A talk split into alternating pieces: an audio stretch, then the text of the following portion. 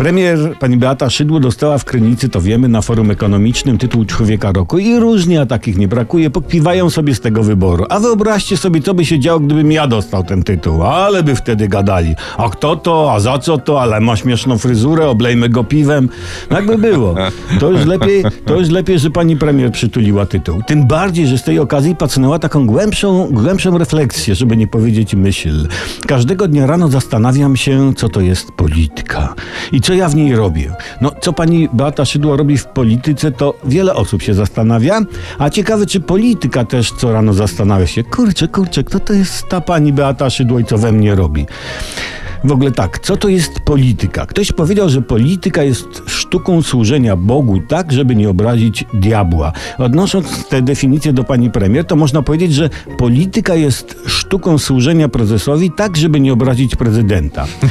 A słuchajcie, a dla mnie polityka polega między innymi na tym, żeby w odpowiedni sposób powiedzieć Janina. No tak. Co? Bo, bo żona mówi, czy ty wiesz, co robisz? No i ty wtedy mówisz, Janina. I generalnie, wiecie, chodzi o to, żeby powiedzieć coś tak, żeby nic nie powiedzieć i nie skłamać, a do niczego się nie przyznać.